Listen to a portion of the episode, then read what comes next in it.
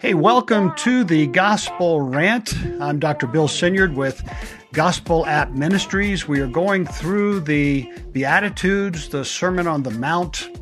Um, I want to give you a little bit of uh, introduction because we'll be headed into the Beatitudes today, the blessed bees. We've had a long journey so far to get where Matthew wants us, but we're there now. Matthew 5, 3, and we'll spend uh, three podcasts on this particular verse. A lot of introduction. I was a lead pastor for 25 years, and now I'm trying to shape the national conversation about what the singular gospel of Jesus should look like and sound like and feel like to today's modern context, to struggling, longing, dissatisfied, anxious people like you and, and me. We're at the cornerstone foundational verse of the cornerstone foundational passage of the unique, powerful foundational gospel of Jesus Christ. So we have to get this one right. We have to. It's powerful and it's shocking, uh, more so than is typically taught. I think you'll see what I mean. But we have to get it right in our heads and hearts. And it would begin to cure a lot of what ails the church today and subsequently our nation. So that our church in the West is experiencing a mill exit, right? Gen Y exit and a Gen Z exit, largely to oversimplify because we, I mean, our message, not the gospel, but our way of presenting it, it, it comes across as exclusive, self righteous, divisive, and frankly, largely irrelevant, more riddled with microaggressors than an invitation to significant security and belonging for lost and hurting real people uh, into that singular, living, unique relationship with God, Father, Son, and Spirit that Jesus paid for 2,000 years ago. Part of the problem is that so many of us have been deeply hurt by our religious institutions and we're in avoidance mode. I've been, so I get it. It's humanly speaking impossible to work through that, really. But God can. You're here I'm not going to take that lightly. So, welcome. You know, I'm preaching kind of to the choir, but I'm asking you to bring your wounds. Don't deny them. Bring your scars, your fears. Uh, bring all of those with you. What are you going to do? Right? We're going to lay them down at the table of Jesus. You can't get rid of them on your own. You've tried, right? Listen, there are four main passages that inform us in our mission at Gospel App Ministries. There's Ephesians 3 14 to 21. You've probably heard me talk about them. It speaks of the present and future experience of the height and width and length and depth of the love of Jesus for Christians, all Christians, through the agency of the daily power of God, through the Spirit in our inner being. Luke, then there's Luke 4, where Jesus quotes Isaiah, that's 18 and 19 verse, where Jesus quotes Isaiah and his own mission to the poor, the blind, the beat up, so that they would know that the door to God's favor is open for the likes of them. It's amazing. That's not what they'd been told. And here in the Sermon on the Mount. And, and by the way, the fourth one I want to mention briefly the Old Testament book, The Song of Songs. It's the same message. God pursues and embraces the least likely, the impure, the lost, the sinners, the uglies, the failures, the rejects. That's who are in his heart. He, and those he pursues and embraces, he heals and rescues. I'm one of them. So if you're tracking us, I will assume that you are one too, or we'll soon see that you are more one that, that you want to think. So here's my invite.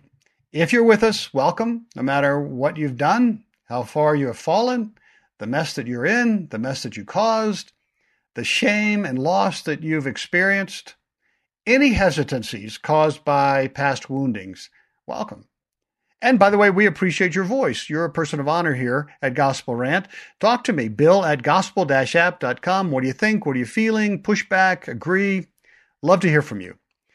You are probably, like me, looking for significant security and belonging in a lot of places. Or to put it differently, you're looking for self-med somewhere, and you get some. You get some hits, likely, but you want more. I want more. I think that defines Gen Y and Gen Z. We want more and afraid we're not going to get it. And maybe a podcast called The Gospel Rant is the last place you imagine looking. And yet, here you are. So, welcome as you are. No judgment here, no shaming. You won't hear me say this is what you should have been doing uh, and now you should work harder at. None of us has earned a positive relationship with God. But I invite us all into it today. not by doing anything differently, right? It's all about what he's already done.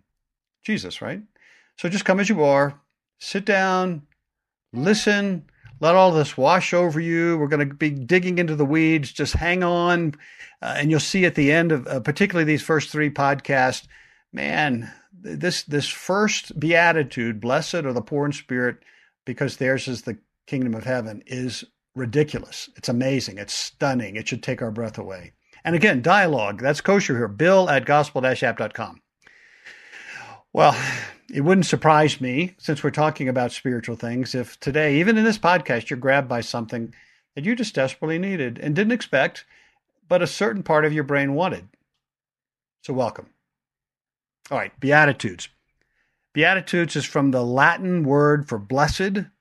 It's the cornerstone of the larger Sermon on the Mount, which is the cornerstone for Jesus' message of the gospel.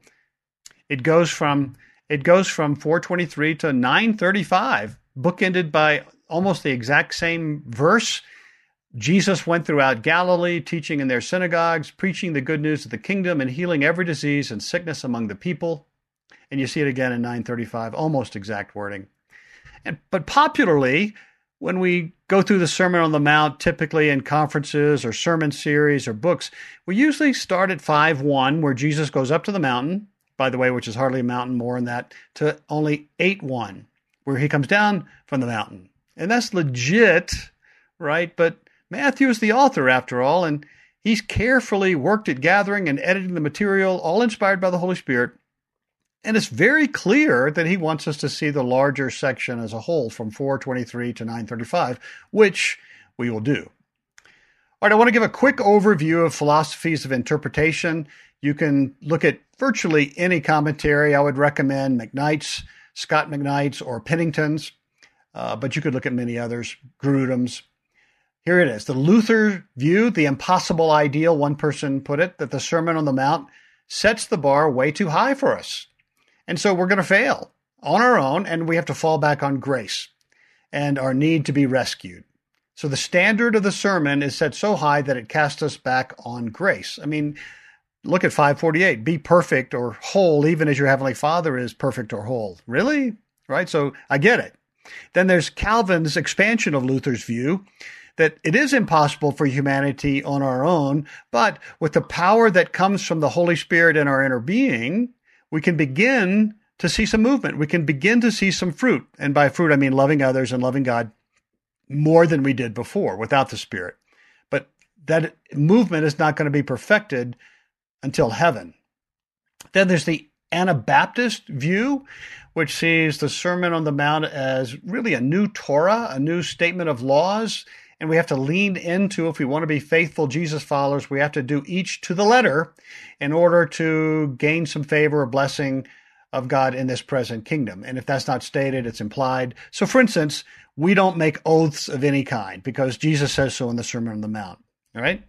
Then there's the Catholic view, which is very broad and, and multifaceted. But if I was to sum it up, is it's a spiritual formation. If you want to climb the ladder of, of expressed, experienced holiness and relationship with God, spiritual formation, there are steps here. There's gradations, and you can find them in the Sermon on the Mount.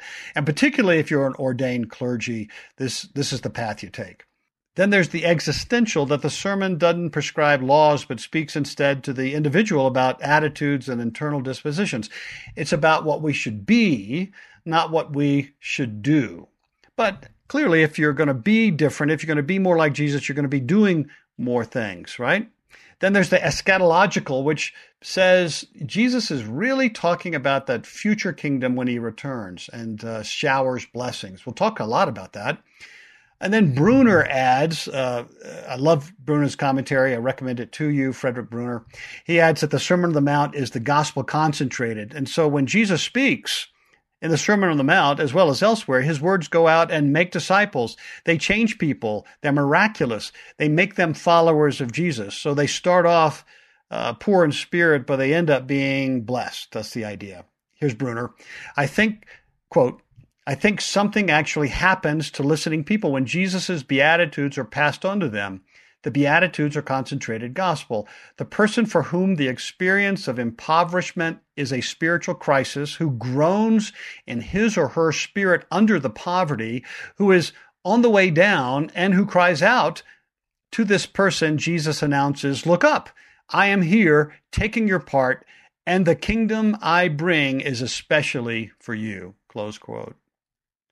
Um, here's a quote from Servais Pinckaers. I know I mispronounced that, but listen to this. This is great. So, quote, we can compare the work of the Beatitudes to that of a plow in the fields. Drawn along with determination, it drives the sharp edge of the plowshare into the earth and carves out, as poets say, a deep wound, a broad furrow. In the same way, the word of the Beatitude penetrates us with the power of the Holy Spirit in order to break up our interior soil. I love that. It cuts through us with the, lar- the sharp edge of trials and with the struggles it provokes, it overturns our ideas and projects, reverses the obvious, thwarts our desires, and bewilders us, leaving us poor and naked before God. All this in order to prepare a place within us for the seed of the new life. Close quote. And I love that. So as we're struggling with the Sermon on the Mount, it's powerful. It should be changing us. That's my expectation, and I would urge that to be yours as well. And I think we must see that happening on that day on that hillside. I've likened it in, in an earlier podcast to Genesis 1, where the Spirit, again, was hovering over formlessness and void, just like he did on that hillside, and spoke bara in the Hebrew, only used of God's creative, intentional, powerful words. And what happened was life and order, not perfect, right? There was still Satan, this is what God does then and still now in the shredded lives of people who are anxious, afraid, their lives and brains in formlessness and void, chaos. We miss so much when we think of the Sermon of the Mount or present it as a series of interesting, rational TED Talks that promotes better life principles. And it is that, but it's so much more. And I think you want more. Aren't you tired of just trying harder? Right? They are more than conference PowerPoint presentations where people like us learn a lot, but no one's radically transformed or convicted or changed. Right? There's no miraculous. Uh, but you leave with a list of principles, all beginning with an alliterated letter P or S or M, things that you should be living by. But we keep failing. Is it just me? Feeling more shame. Or we think maybe we live by them and then are critical of others. It's so wearying. I'm so tired of that. Here's Dallas Willard quote, "We must recognize first of all that the aim of the popular teacher in Jesus' time was not to impart information, but to make significant change in the lives of the hearers.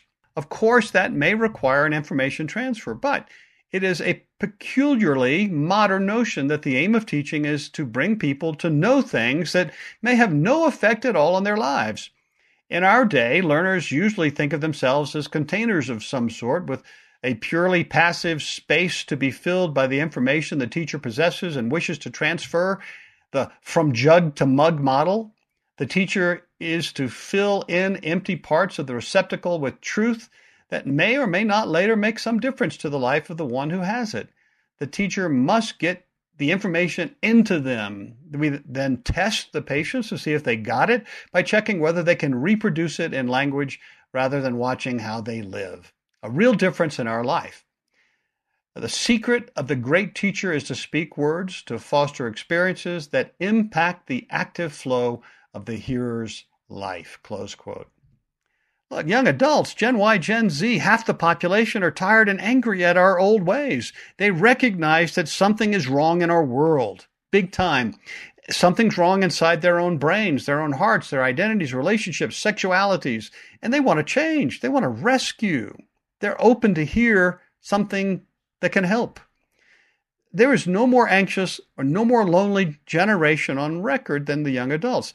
They want something more than another talking head lecture with new principles that they're going to fail by again. And so instead of coming to our gatherings, our churches, and getting shamed, that's their words, they've just stopped coming. I can only imagine that these people on the hillside with Jesus, I mean, just imagine that with Jesus there, face to face. They are seeing his eyes, his expressions. So many of them, and maybe most, were unexpectedly, powerfully moved, changed because a miracle happened. I think we have to read that. That's the whole point.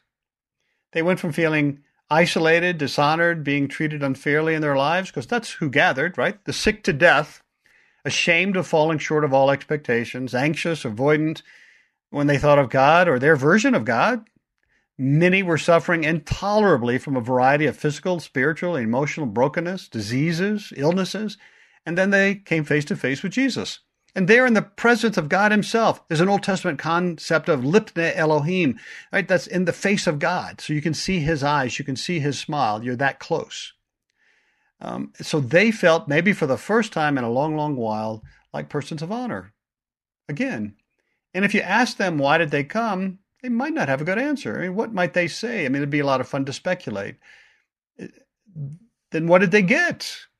I don't think many would have left going, well, I learned that I'm going to try harder to be perfect now because I have a bunch of principles.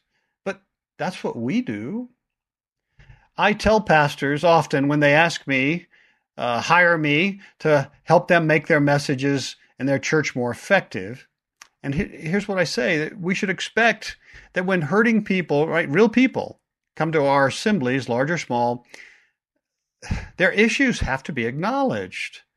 Them not judged, empathetically acknowledged. It's something like this. If you are here and are feeling at the end of your rope, nothing is working, you're feeling anxious, afraid, depressed, beat up, lonely, rejected, overlooked, welcome. You're not alone. I want you to see in the gaze of a person, Jesus, who does see you and still draws near, who feels honor towards you, and you can feel it from him, no matter who you are, what your story is, because he touches hurting people and they get hope. And that's our hope for all of us today, uh, since we've gathered that we are going to be touched by him somehow. Welcome. And in the end, we may ask you, so are you feeling more loved now because you saw him here or that he saw you here? Right? Look, real people, sinners all, should feel welcomed in his presence as they are. They should feel honored, touched, and changed. Read the Gospels. If you were to ask anyone who came and heard you speak, did they feel the powerful healing presence of the Spirit? Or did they just learn something? Were you touched? Were you changed somehow? And it, it may not make sense. And I know these are fighting words to many post Enlightenment boomers. I, I, I, got that. We, we're, you know, we're sensitive to this sort of stuff. Well, we have to speak truth. Yes, but truth was always designed to be spoken in, in the presence of the Holy Spirit to change lives, never apart from that. More to come. So often we think that our role is just to convince people of truth. But, you know, the, the idea is if we did our job well enough that people would buy in, it's up to us to be convincing. Well, look, here's a bombshell. Satan knows the truth really well, and it has done nothing for him. Um, there's nothing inherent in truth. It's the power of the Holy Spirit to convert. And he uses the truth, right? Um, he is the truth, right? He's the Spirit of Jesus. Our job is to expect then that God loves these people far more than we do. And his passion really is to heal, rescue, pursue, and change far more than we want to or have the capacity to. Do we preachers and teachers, small group leaders, believe that? We should see people changed every week, a little or a lot. You know, I, I expect that the people on the hillside were forever changed. Not perfectly, but noticeably. Here's Willard again. And on your list of the blessed, you're really walking in the good news of the kingdom if you can go with confidence to any of the hopeless people around you and effortlessly convey assurance that they can now enter a blessed life with God. Who would be on your list of hopeless blessables as found in the world today? Certainly all of those on Jesus' list, for though they are merely illustrative, they are also timeless. But can we follow his lead as a teacher, concretize the gospel even more for those around us? Who would you regard as the most unfortunate people around you? Close quote. By the way, the mirror in the mirror would be uh, an option. So we're going to dig in more. But at this point, let me say I find myself buying into a combination or a hybrid of Luther, Calvin, and Bruner's line of thought of, of, of interpretation. true. Jesus has, he is setting the bar higher than I could ever accomplish. I'll admit that. And I've already screwed up. And remember in the seven attributes of Jesus and his kingdom that we said in previous podcasts, no one held the law to a higher extreme than Jesus. As God, he was a screaming perfectionist. Everyone on that hillside had committed unforgivable sins against God, creation, and other humans, except Jesus. And he's not going to wave his hand and say, That's all right. It was your father's fault, or you can blame it on what was done to you, right? No. He's going to 100% honor the law, but, and he will 100% rescue the failed people from its righteous condemnation. That's the cross. And he's also come to do more than just shine light on the Torah. He has come to rescue and embrace and transform serial Torah failures like me. But, per Calvin, the Spirit poured out inside my inner being, and I'm learning this still as I get older. I'm learning more and more that He has empowered me and, and most importantly, motivated me to want to love God and love neighbors more than I did before. So the Spirit poured out in me is making me follow Jesus and making me want to follow Jesus daily. Right? But I will also say that my efforts to love and be loved are still unsatisfactory and will only be perfected in the future. So I'm also buying into the eschatological aspect of, of the sermon as well. So Jesus speaks, he baraz, and I've been changed, not perfectly, Uh, but noticeably. I feel more honored. I feel more hopeful. I feel less shamed. I feel more grateful. I feel like I can make a difference. I want to love more. I'm able to accept love more. I want to follow him more. Credit the Holy Spirit. Okay? All right. Enough preaching. Let's get into the blessed bees, the Beatitudes. All right, it's a poetic section at the front of the larger Sermon on the Mount. Man, there are so much, so many uh, exegetical nerds out there like me that are trying to figure out how to how to express the poetry. We do know and agree that nine times we see the Greek Makarios, which is the blessed bee. We have we're going to be going into some detail, into some weeds on what it means, but it's it's it's glossed blessed be or happy or fortunate or flourishing. I'm going to suggest another way of, of looking at it. So of the nine Makarios, I like Hans Dieter Betz and Frederick Bruner suggesting that the first beatitude is the key, with the rest of the sermon as an outworking of that. So you would see the first verse, 5 3, and then the rest. So 1 plus 8. Then also common, uh, you can see it, for instance, Mark Allan Powell, he sees the first four Beatitudes as a promising reversal for the unfortunate. Second four as a promising future eschatological rewards to the virtuous. So he sees uh, two sections of four plus a, a, a comment, a closing comment uh, with the last uh, blessed be uh, chapter 5 verses 11 and 12 or, or, you could also see this paralleling the two tablets of the decalogue that's very original like that. First four looking vertical the second four looking horizontal. Then there's the three by three. That's the um, view of Scot McKnight and Pennington so three sets of three McKnight actually labels the three moral uh, moral themes of the Beatitudes. The first three are for humility. The second three are for justice. The third three are peace. Very creative. Um, Pennington sees a pattern of threes in Matthew, multiples of three. I, I, think that's right. So I find myself leaning towards the three by three, but but I also like the the concept of this first blessed be being the critical capstone. It's the only one that's present tense. There's something different about the first one.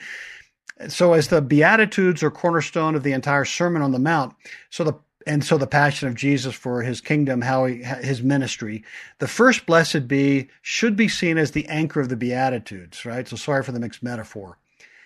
Let me put it a different way. If your church or organization is looking for a simple vision statement, Matthew 5 3 would do it.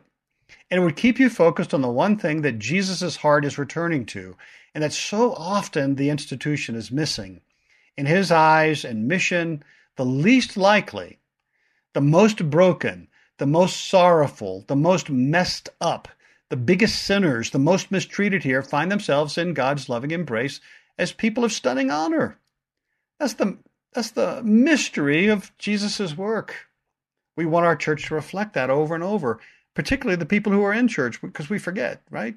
And we do it one hurting person at a time, and, and the church will blossom.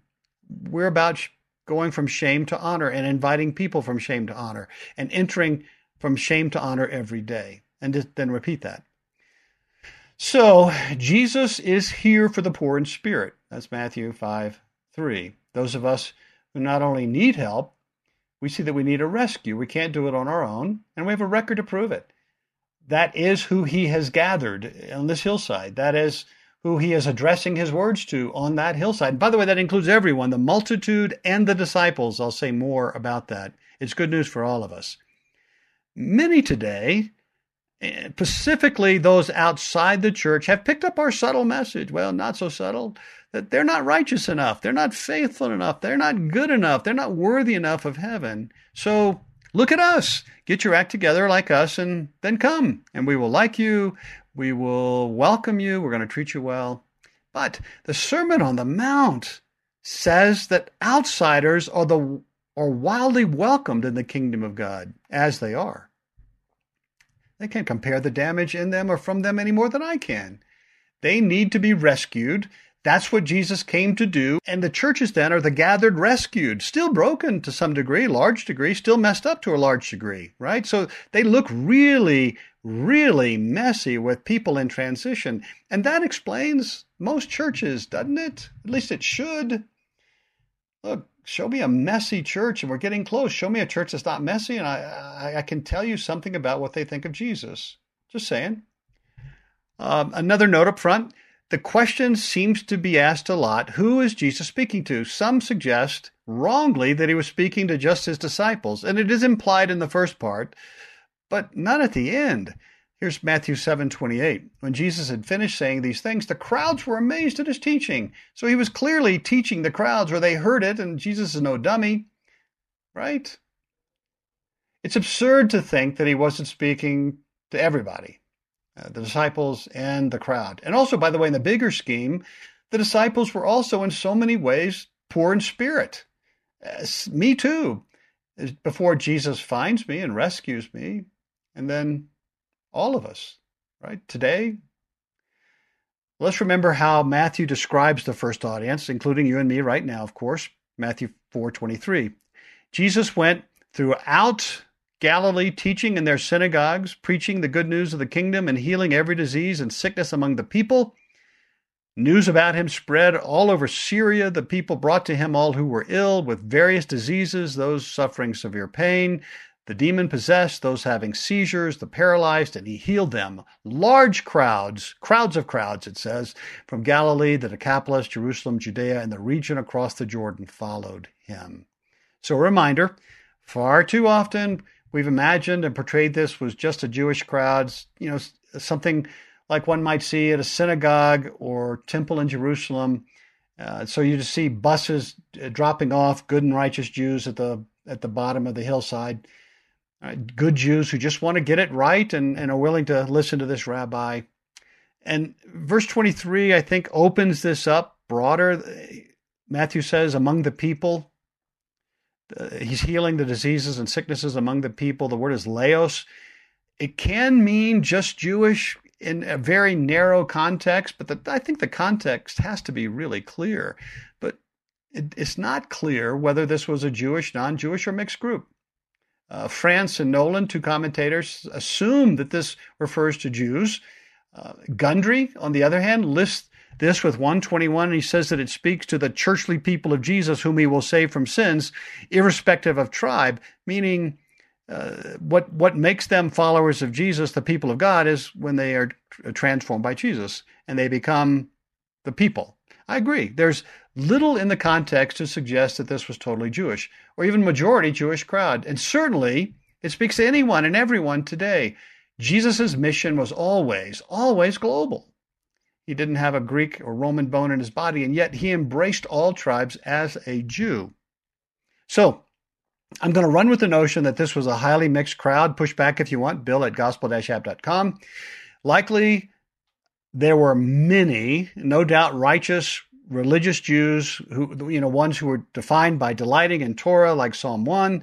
They pursued wisdom and understanding. They kept the Sabbath, right? Um, the Psalm 1 Jews, the righteous who do not walk in the way of sinners, who are proclaimed blessed be in Psalm 1, Ashrei. We'll talk more about the, the Hebrew word ashrei, which is the Jewish equivalent of the Greek word Jesus will use when he says, Blessed be. More on that. But there were likely many others. Those righteous Jews would have most likely been surrounded by the rest of the soiled, impure world that Jesus' heart was breaking for. Here's what we know Jesus' fame drew people from all over Galilee. And remember, Galilean Jews were considered impure by the Judean Jewish religious bureaucracy. They were considered less righteous, less God pleasing, on whom God would certainly not proclaim, Blessed be, per Psalm 1. So even if it was an all Jewish crowd, there was a mix in the Jews. These Jews, the Galilean Jews, had a reputation of being revolutionaries. I've spoken about this in a previous podcast. So angry, passive aggressive, uh, they're going to fix the matter themselves versus leaning into God. Every family would have known someone who had died in the uprising only a generation before. Many of these Jews, like their Judean brothers, might separate from non Jews in their community, but perhaps for different reasons. They might separate from their Judean Jewish brothers and vice versa, right? On the hillside. And there was also the Jews, particularly on the strip of the northern bank of the Sea of Galilee, whose livelihood depended upon the Via Maris, the way of the sea, the Roman superhighway that brought commerce, uh, people from other nations, tribes, religions, tongues, worldviews, philosophies, and they, like Matthew the tax collector, would have become dependent upon getting along with and doing business with the world, and likely to one degree or another would be seen as traitors or sellouts by the Orthodox Jews. Right or wrong, for instance, Galilean fishermen they fished, but they sold their fish to people on the Roman roads and so did business with unclean Gentile institutions, more than likely. So, to some degree, they were people who would have lost face in Judaism and had to deal with that. They were likely feeling like people without a people, to some degree, a little or a lot. Maybe you relate. Perhaps you feel that you have abandoned the religion of your your family or childhood or have walked away and now have to make up excuses or have to make it clear that you don't want to have that conversation at Thanksgiving or to be told that or implied that you're impure somehow or less a, uh, a Christian or a backslider or a compromised Christian. I get it. Welcome to the Sermon on the Mount. So glad you're here. Uh, so much good news for you. Now, there was also, I'm going to suggest, it just seems so obvious to me, there was an even more Gentile international population from the Decapolis, right, Bethsaida, northeast, southeast of the lake. There was no legitimate reason exegetically to assume that these were Jews only. Um, but speaking of the Jews from the Decapolis who came, they would have known that they would have not been considered righteous Jews by most of their brothers, who also might be on that hillside too. Maybe they were afraid that God was disappointed in them. Maybe they were afraid of being subject to curses, or maybe they were experiencing that. Right? You get it. Maybe they were done with the religious thing, uh, the denominational thing. Maybe they were anxious, uh, but avoiding God, uh, avoiding religion. They would struggle as they walked down the streets past synagogues or on feast days or Sabbath. Maybe their families had rejected them. They may wonder if Jesus, being a Jewish rabbi, was going to shame them which he doesn't. And maybe there were the unclean, the uh, maybe Jewish, culturally Jewish unclean, the divorced, the sick, the shepherds, the tanners, the ones who married out of their tribe, those who had messed up and shamed their family and tribe, the raped, the sick, the demon possessed, the prostitutes. There's so many ways to fall short in religion or to be made to fall short. They didn't need a clarification on what the Torah said. You're a failure. That's what it would have said. And then there's the Gentiles, people from all over who worshiped other gods or just lived superstitiously. And Gundry gets it right, undoubtedly. The breadth of the draw to see Jesus in person serves, quote, Matthew's portrayal of Jesus as an exemplary evangelist to the Gentiles. So the Gentiles came too. Why? Well, they needed to be healed. They had pain that needed to be removed and they weren't getting it removed. Where, where else do you go? But uh, listen, it cost them to go and listen to submit to a Jewish rabbi. Look, your reputation is at risk here. Did they come out of necessity, last ditch effort? Were they cynical? Were they desperate?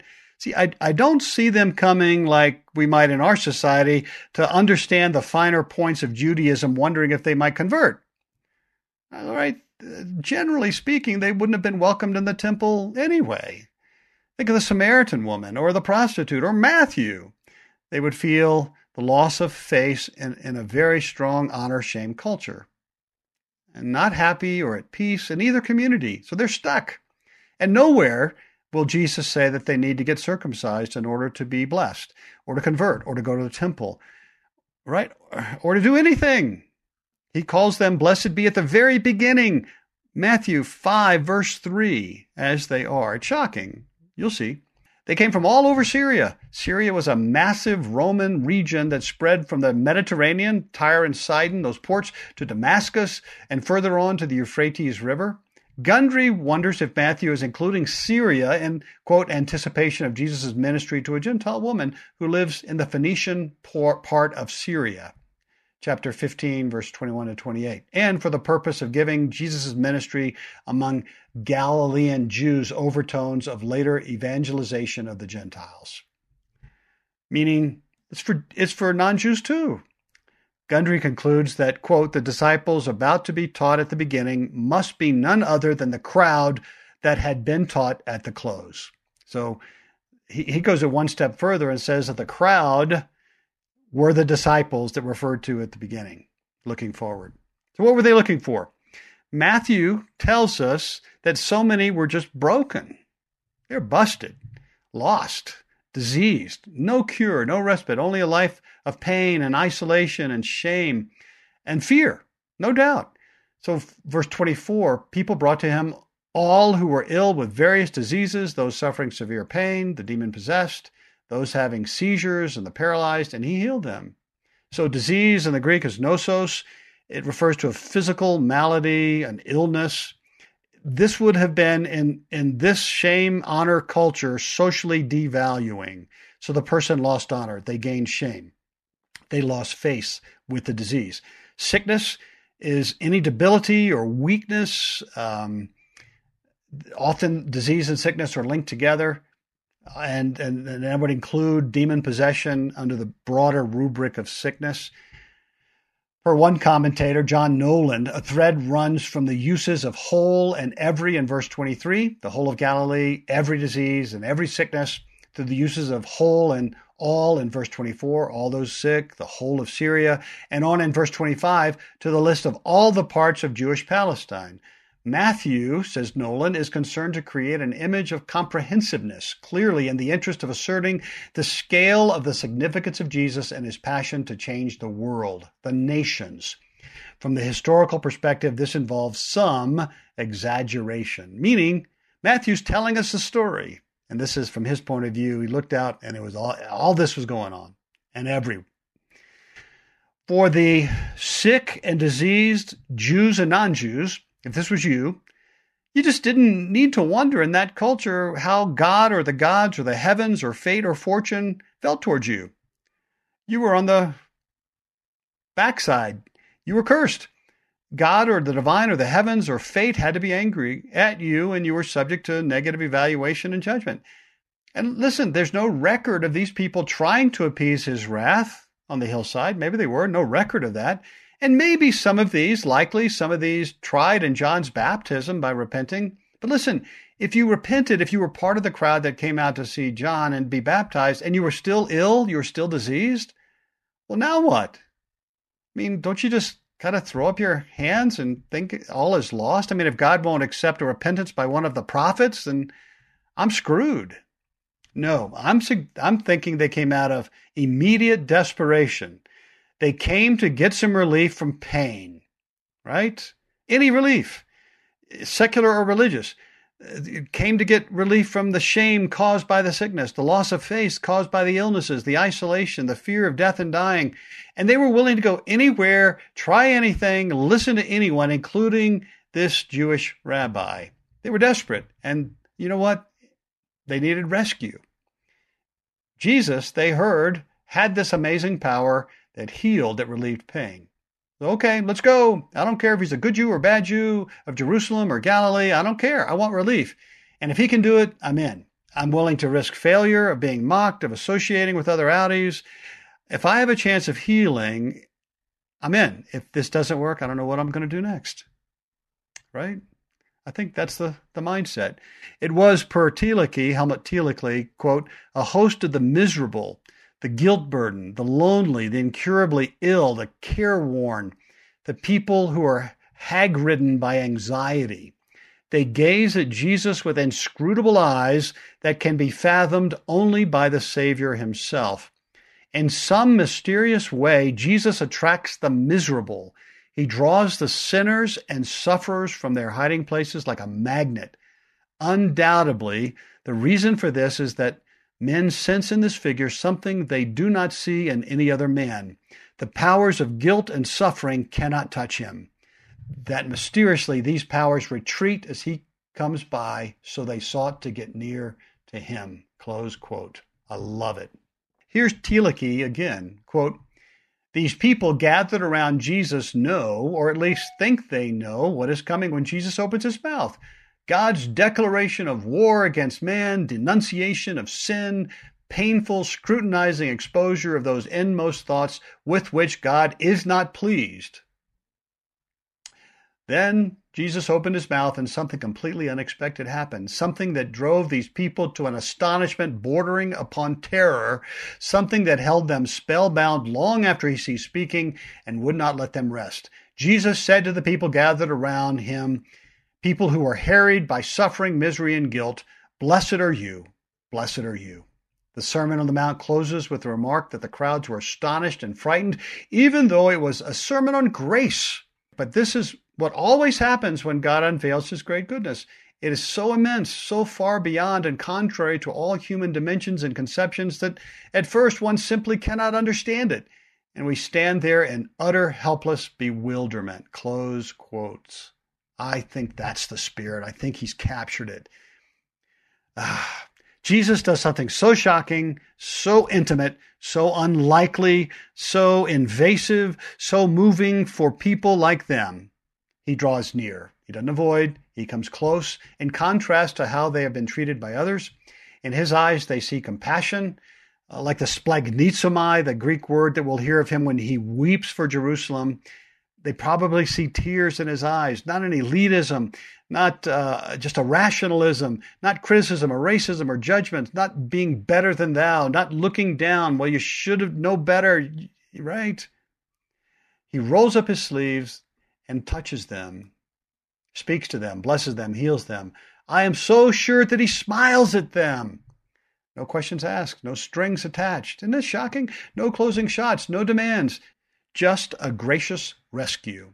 In a word, he honors them like they haven't been honored by another person for a long, long time. No wonder they would listen to him, follow him, tell others about him.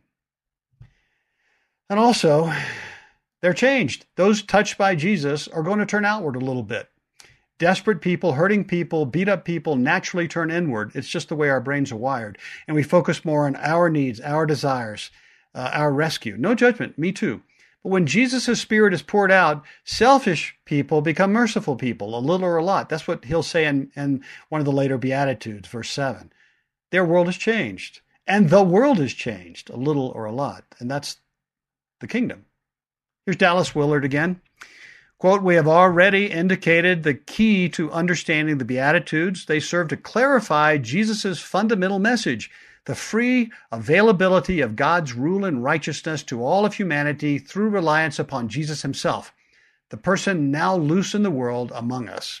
They do this simply by taking those who, from a human point of view, are regarded as most hopeless most beyond all possibility of God's blessing or even interest, and exhibiting them as enjoying God's touch and abundant provision from the heavens. This fact of God's care and provision proves to all that no human condition excludes blessedness, that God may come to any person with his care and deliverance. Oh my goodness, what good news. back, to Willard. God does sometimes help those who cannot or perhaps just do not help themselves. So much for another well known generalization. The religious system of his day left the multitudes out, but Jesus welcomed them all into his kingdom. Anyone could come as well as any other. They still can. That is the gospel of the Beatitudes. Close quote. By the way, in my conversations with particularly millennials, this is what they want to see. This is what they believe should happen in the church. The religious system of his day left multitudes out, but Jesus welcomed them all into his kingdom. He didn't leave them alone, and none of us, but he welcomed them all. All right, we're going to pick up here in the next podcast. Blessed are the poor in spirit, for theirs is the kingdom of heaven. What Jesus says, the words he uses are outlandish, frightening, and wonderful then and still today. And I think you'll see why I think we've been largely lazy and inconsistent as we've taught the Sermon on the Mount, and, in particular the Blessed Bees. I, look, I can almost guarantee you're going to hear something new, uh, life changing, and different. And look, is this just exegetical nitpicking? No, God help us. The Sermon on the Mount and its capstone, the Beatitudes, is the gospel concentrated.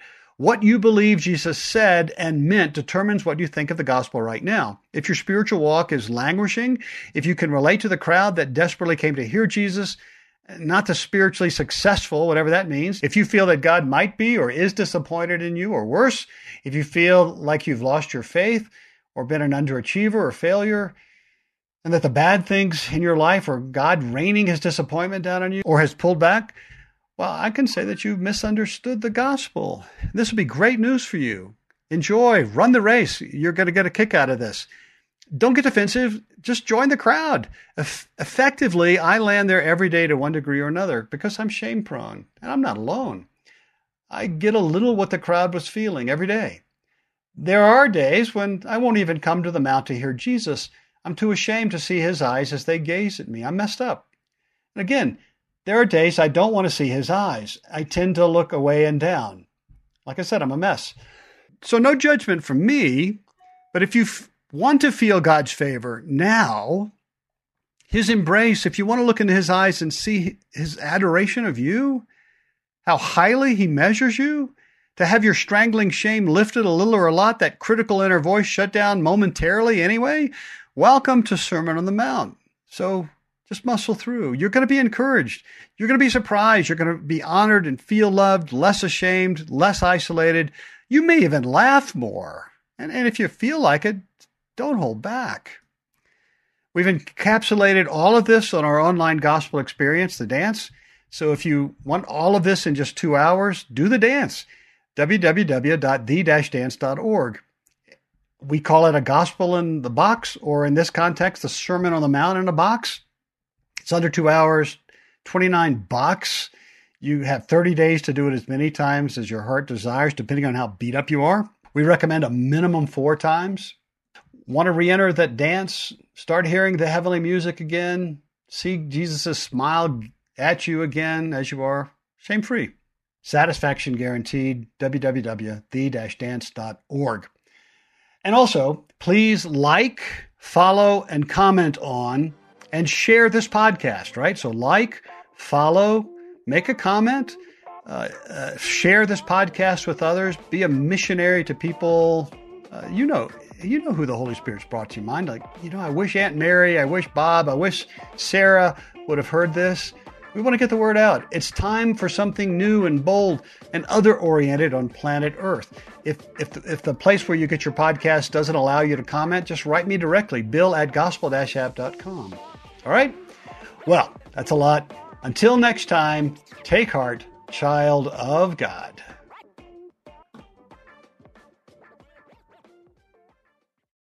The love of God is immeasurable, it's unchanging, it's indescribable. Because God loves you so much, you can sleep through the night in peace. With Abide Bible Sleep Meditation, you can fall asleep fast with relaxing sleep stories based on Scripture. To start listening now, go to lifeaudio.com or search your favorite podcast app for Abide Bible Sleep Meditation. You can also download the Abide app for more biblical meditations at abide.com.